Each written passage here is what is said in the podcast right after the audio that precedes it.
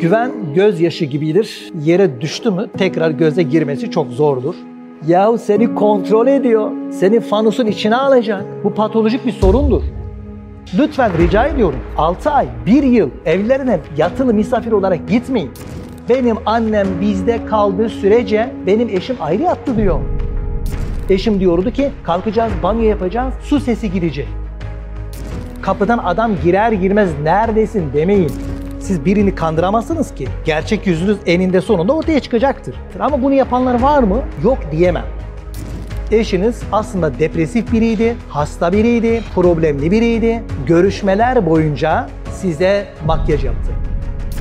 Dediler ki biz 10 yıl flört yaptık. Evlendiğimizde birbirimizi tanımadığımızı fark ettik. Çocuğuyla ilgileniyor. Kadın ikide bir öyle babalık olmaz diyor. Bugün merdiven altında elinde içki şişeleriyle, alkol şişeleriyle cinnet geçirmiş insanlar gibi olabilir insanlar gibi olabilir mi?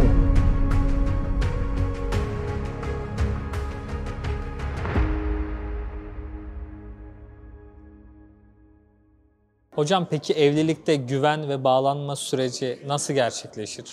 Güven gözyaşı gibidir. Yere düştü mü tekrar göze girmesi çok zordur. Güven şöyle bir şey değil. Ya biz evleneceğiz eş adayına. E, Sana güvenebilir miyim? Tabii tabii güvenebilirsin. Ne demek tabii ki güvenebilirsin. Peki ben sana güvenebilir miyim? E tabii ki elbette ki güvenebilirsin. Böyle bir şey değildir.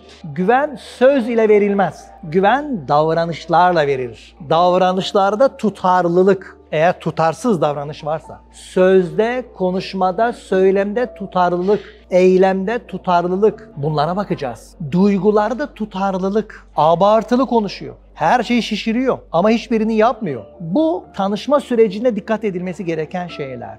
Sizi seviyor ama boğuyor. Eş adayıyken durmadan arıyor. Nereye gittin diyor. Hanımefendi diyor ki şu anda babamla annemle birlikte biz başka bir şehre gittik diyor. Niye bana söylemedin diyor.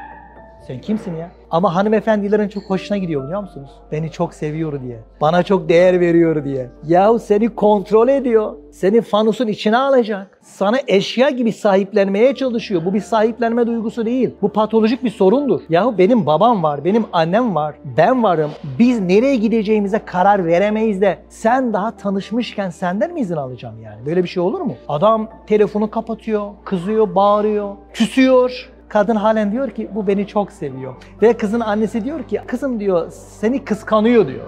Bu kıskançlık doğal bir kıskançlık değildir. Bu patolojik bir kıskançlıktır. Buna çok dikkat edilmesi lazım. O yüzden güven davranışlarla ve eylemlerle karşı tarafa verilen bir şeydir. Yoksa ben söz veriyorum sana güvenli olacağım diyerek elde edilen veya satılan bir şey değildir. Güven sonradan kazanılır mı hocam? Güven sonradan kazanılır tabii ki.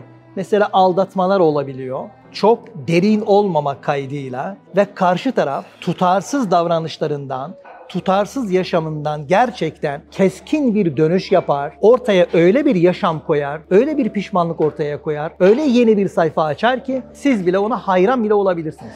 Bu sizin tamamen söz, eylemdeki tutarlılığınıza ve istikrarınıza bağlıdır.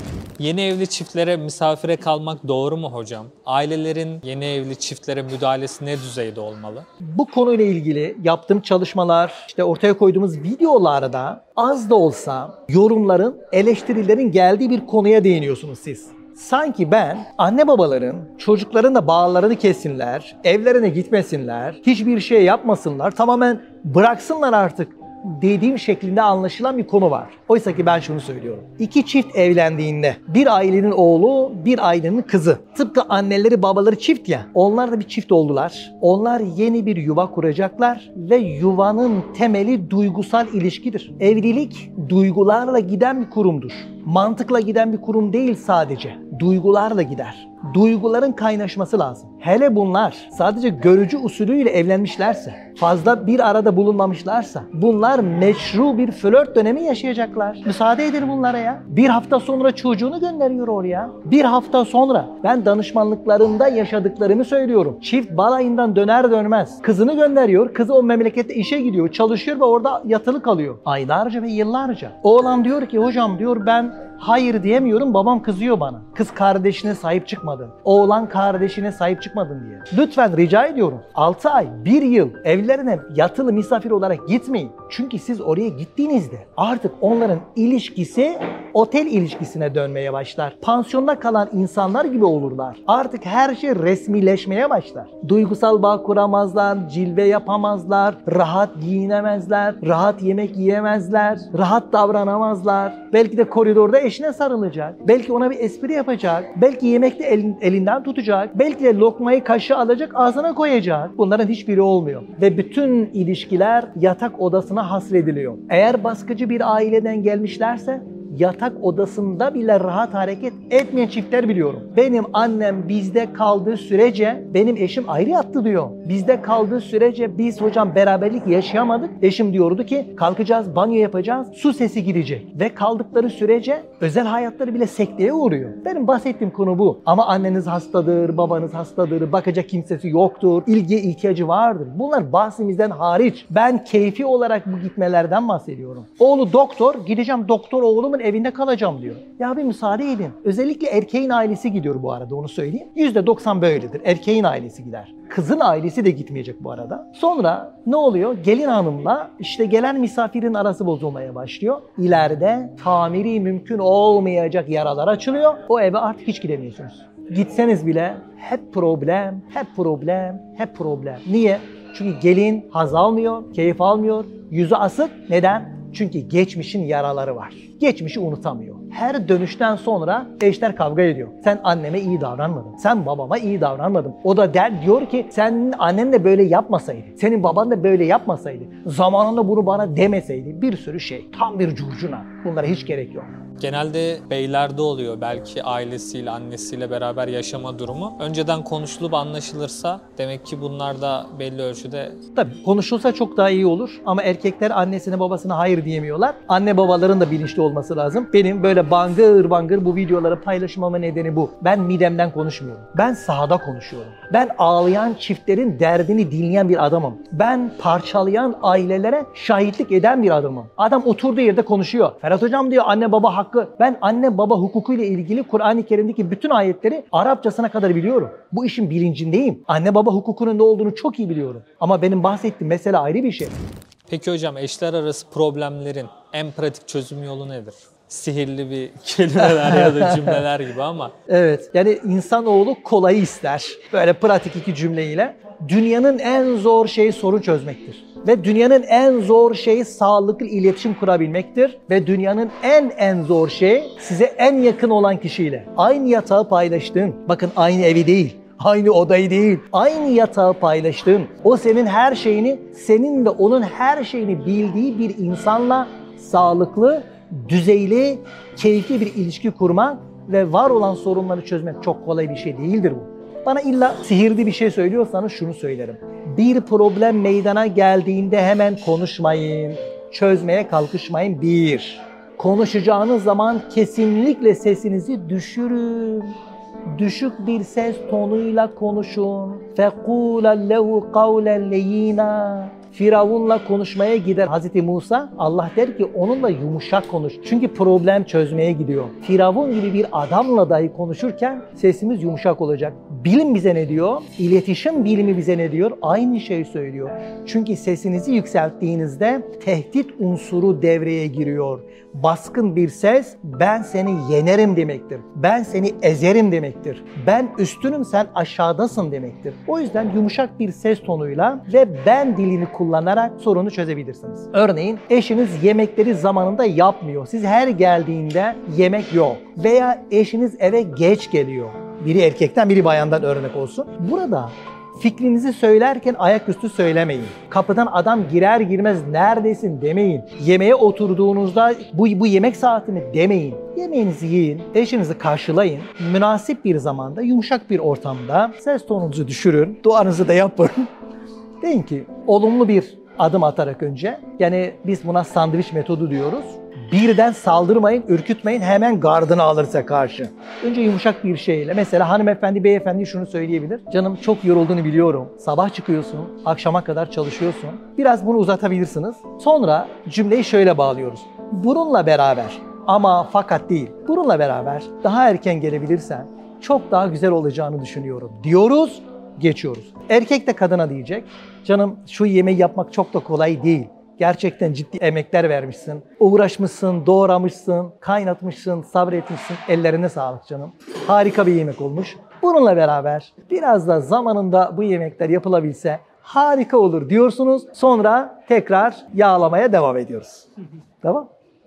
Hocam sandviç metodunu Risale-i Nur'da da bir yerle bağdaştırmıştınız. Paylaşmanız mümkün mü acaba? Tabii ki, tabii ki. Muazzam bir şey. Yani Bediüzzaman'ın insanlar arası iletişimle ilgili paylaştığı bir ayrıntı ama mükemmel bir ayrıntı. 2-3 tane öğrencisi ona misafir geliyor. Evde 3 kilo bal var. Öğrencileri 3 kilo balı 2 günde bitiriyorlar. Kendisinin de 1 kilo balı var. Onu 2 ay boyunca her gün birer kaşık kendisi alıyor. Birer kaşık da onlara verip onları misafir ediyor. Fakat bu davranışın yani 3 kilo balı 2 günde bitirmenin doğru olmadığıyla ilgili onlara bir şey söylemesi lazım. Uyarması lazım. İşte bu uyarma yöntemi çok harika. Sandviç metodunu şöyle kullanıyor. Yumuşak bir ses tonuyla onlara size 2-3 kilo balı siz tatlısız kalmayasınız diye Ramazan ayı boyunca yiyesiniz diye almıştım diyor. Arkasında ama siz diyor bunu 2 güne indirdiniz diyor. 2-3 ay yemeniz gereken bir şey 2 güne indirdiniz. Afiyet olsun. Mesaj nerede biliyor musunuz burada? 2 güne indirdiniz. Üstadın atlı fırça bu. Üstadın kızgınlığı bu kadar işte. İki güne indirdiniz. Peki ne oldu? Mesajı araya sıkıştırmış oldu. Onlar sonradan düşündüler muhtemelen. Ulan iki gün biz iki üç ay yiyecektik bu balığı dediler. Düşünerek yapmaları gereken şeyleri öğrenmiş oldular. Şöyle olsaydı düşünsenize. Üstad şöyle yapsaydı. Gelin bakayım buraya. Gel buraya. Bal nerede? Oğlum siz insan mısınız? Başka başka bir şey misiniz siz? 3 kilo bal. 2 günde bitirilir mi ya? El insaf. Hiç mi iktisat nedir bilmiyorsunuz? Hiç mi hayatınızda bal görmediniz? Bak bunları diyebilirdi. Dese ne olurdu biliyor musunuz? Onlarda ters tepki olacaktı. Ne olmuş ki ya biz biraz bal yemişiz diye. Bir iki kaşık bal fazla yemişiz diye. Hocaya bak. Bir de hoca olacak. Bir de üstad diyorlar. Bir de risale yazmış. Bir de dava adamı olacak. Bak ters tepecekti. Ama diğerinde mesaj ince gitti. Sonradan düşünüp herkes kendi dersini almıştır. Peki hocam eşim evlenmeden önce çok iyiydi. Sonradan işler değişti diye düşünen insanlar var. Yaşayan insanlar var belki. Bu insanlar ne yapmalı sizce? Şimdi bunun önce bir sebebine bakalım Kemal Bey. Eşim çok iyiydi. Önceden iyiydi. Evlendikten sonra değişti. Yani bu kasıtlı ve bilinçli olarak yapılabilecek bir şey olma ihtimali az. Çünkü siz birini kandıramazsınız ki. Gerçek yüzünüz eninde sonunda ortaya çıkacaktır. Ya bu adamı bir kandırayım, bu kadını bir kandırayım sonra olacaktır. Ama bunu yapanlar var mı? Yok diyemem. Fakat çok ekaliyette, çok azınlıkta bu. Bence şuna bakalım. Eşiniz mi değişti, siz mi değiştiniz acaba? Eşiniz mi değişti, sizin davranışlarınız mı değişti? Çünkü etki tepki dünyasıdır. Sizin etkiniz değişirse sizin tepkiniz de değişmeye başlar. Müsaade ederseniz bir uygulama yapalım isterseniz. Şu sert bir cisim. Şimdi bu benim muhatabım olsun. Bakalım o mu değişiyor, ben mi değişiyorum? Şimdi ben muhatabımla sert bir dil kullanacağım. Yüzüğü kullanıyorum burada. Sert bir dil kullandığım için o da çok sert konuşuyor bana değil mi? Sesi çünkü yüksek çıktı. Peki ben dili yumuşatacağım şimdi. Yumuşak benim elim parmağım da yumuşak. Ses çıkmıyor. Çok değişti. Değil mi? Bu çok değişti. Veya tersi olsun. Ben eşimle şöyle tanışıyorum önce. Tamam. Bak ses hiç çıkmıyor. Evlendikten sonra şöyle oluyorum. Eşim değişti diyorum. Eşim ikide bir bana bağırıyor diyorum. Sen değiştin. Sen uslubunu değiştirdin. Yumuşak bir uslubun vardı. Sen sert bir usluba bunu çevirmeye başlayınca eşinin değiştiğini fark etmiş oluyorsun. Öncelikle burada acaba benim yaklaşım tarzım mı değişti? Benim etkimim değişti? Ben farklı göründüm, o da farklı tepki vermeye başladı. Önce buna bir bakalım. Sonra diğerinde gerçekten sizden kaynaklı bir neden yoksa eşinizle oturup bunu konuşmanız lazım. O zaman ikinci şıkkı söyleyeyim. Muhtemelen büyük bir ihtimalle eşiniz aslında depresif biriydi, hasta biriydi, problemli biriydi, sıkıntılı, sorunlu bir aileden geliyordu. Görüşmeler boyunca size makyaj yaptı. Hiç unutmuyorum. Meslektaşlarımızla bir sınıftaydık. Bir çift, ikisi de psikolog. Dediler ki biz 10 yıl flört yaptık. Evlendiğimizde birbirimizi tanımadığımızı fark ettik. Karşı cinsle duygusal yakınlık insana pozitif etki uyandırır. Ayaklarını yerden keser. Depresyondan çıkarır seni. O aşk ilişkisi onu depresyondan çıkarmış. O aşk süresince depresyondaymış aslında ama ben ona enerji olmuşum, ona can olmuşum, ona heyecan olmuşum. Bana öyle görünmüş. Ama evlendikten sonra aşk bitti, sevgi devreye girdi. Sorumluluklar baş göstermeye başladı. Ağırlık sırtına bindi. Gerçek yüzü ortaya çıktı. Aslında değişmedi. Daha önce değişikti. Maske vardı. Şu anda gerçek yüzü ortaya çıkmış oldu. Peki hocam eşine tahammül edemeyen, eşiyle sağlıklı iletişim kuramayan insanların ne yapması lazım? Bu tür kişiler genelde seanslarda bana eşlerinin düzelmesi gerektiğini söylerler. Böyle bir dünya yok. Çünkü biz yeryüzüne sorun yaşamaya geldik. Problem yaşamaya geldik. Doğru mu? Birileri problem çıkaracak. Bu eşimiz olacak, çocuğumuz olacak, komşumuz olacak, işveren ol- olacak, iş alanı olacak. Birileri problem çıkaracak. Hayatın sorunları hep devam edecektir. Eğer biz onu kaldıramıyorsak o bizim tahammül gücümüzle ilgili duygularımızı yönetmekle ilgili bir meseledir. Dolayısıyla bu tür kişilerin kendi duygularını dengelemek adına destek almaları gerekiyor. Öfke kontrol problemleri var veya sabırsızlık var. Dayanmıyor, ikide bir müdahale ediyor. İkide bir düzeltmesi gerektiğini düşünüyor. Kadının ve erkeğin her davranışına müdahale ediyor. Adam çocuğuyla ilgileniyor. Kadın ikide bir öyle babalık olmaz diyor. Çocukla niye böyle ilgileniyorsun diyor. Veya kadın çocuğuyla bir şeyler yapıyor. Mutfakta bir şeyler yapıyor.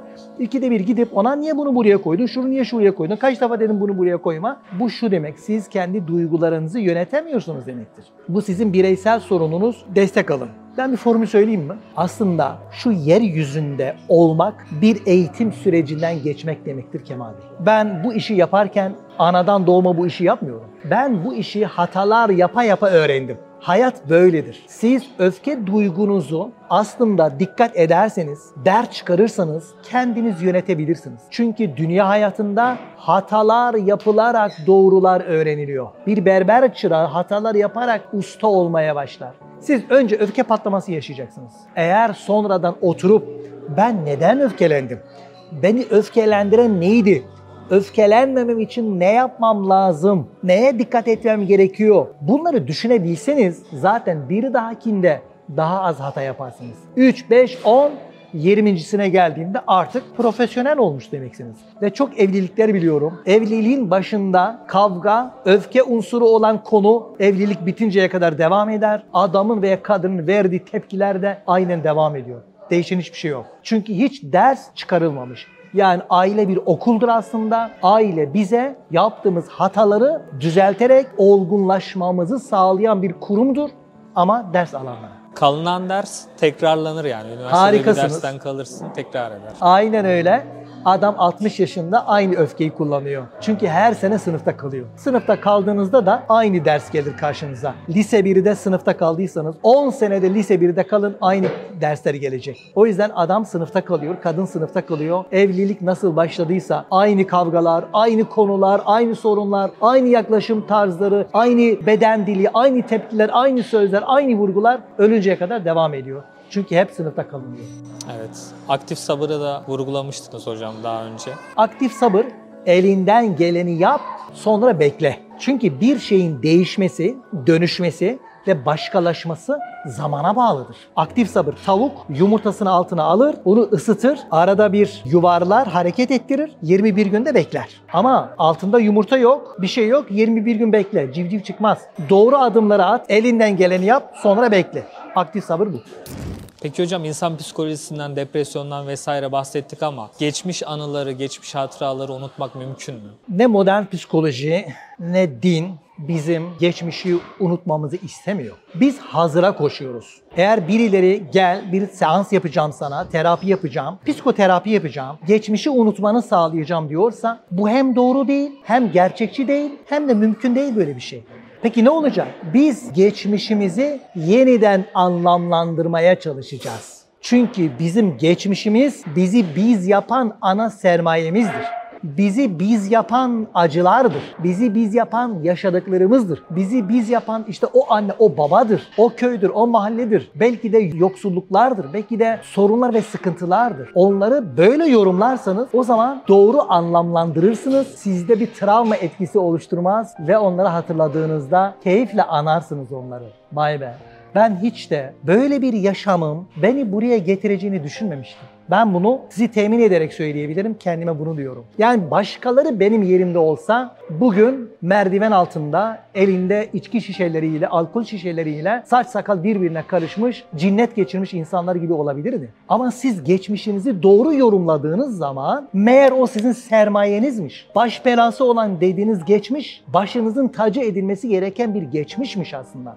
O yüzden modern psikolojide ve psikoterapilerde yapılması gereken şey geçmişe dönüp yeniden onu yorumlamaktır. Yine Bediüzzaman'la bir örnekle bu sorunuza cevap vereyim. Diyor ki Emir Dağ denen eserinde geçmişini tek tek nazara veriyor. Şunları yaşadım, şunları yaşadım, şunları yaşadım, şunlar başıma geldi diye bir sürü bir sürü yazıyor. Bütün bunlar aslında böyle bir hayatı bana hazırlamak içinmiş diyor. Böyle bir eseri netice verecek şekilde beni buna hazırlamak içinmiş. Bakıyorum ve ben onlara şükrediyorum diyor. Bakıyorum, yeniden onları hatırlıyorum ve ben o hayatıma şükrediyorum diyor. Mesele geçmişi yok etmek değildir. Geçmiş bizim parçamız. Şu cümleyle tamamlayacağım. Biz tarih dersini niye görüyoruz? Okullarda tarih diye bir ders var. Tarih gelecekten bahsetmiyor ki. Tarihi unutmak mı doğrudur? Yani bir toplumun kendi tarihini unutmasını ister misiniz? E senin de tarihin senin geçmişin. Niye geçmişini yok etmeye çalışıyorsun? Niye geçmişini unutmaya çalışıyorsun? Geçmişini hatırla, tarihini bil ama geleceğe bak. Dikiz aynalarına arada bir bakacaksınız yolda. Siz dikiz aynalarına çok odaklanırsanız geleceği göremez, kaza yaparsınız.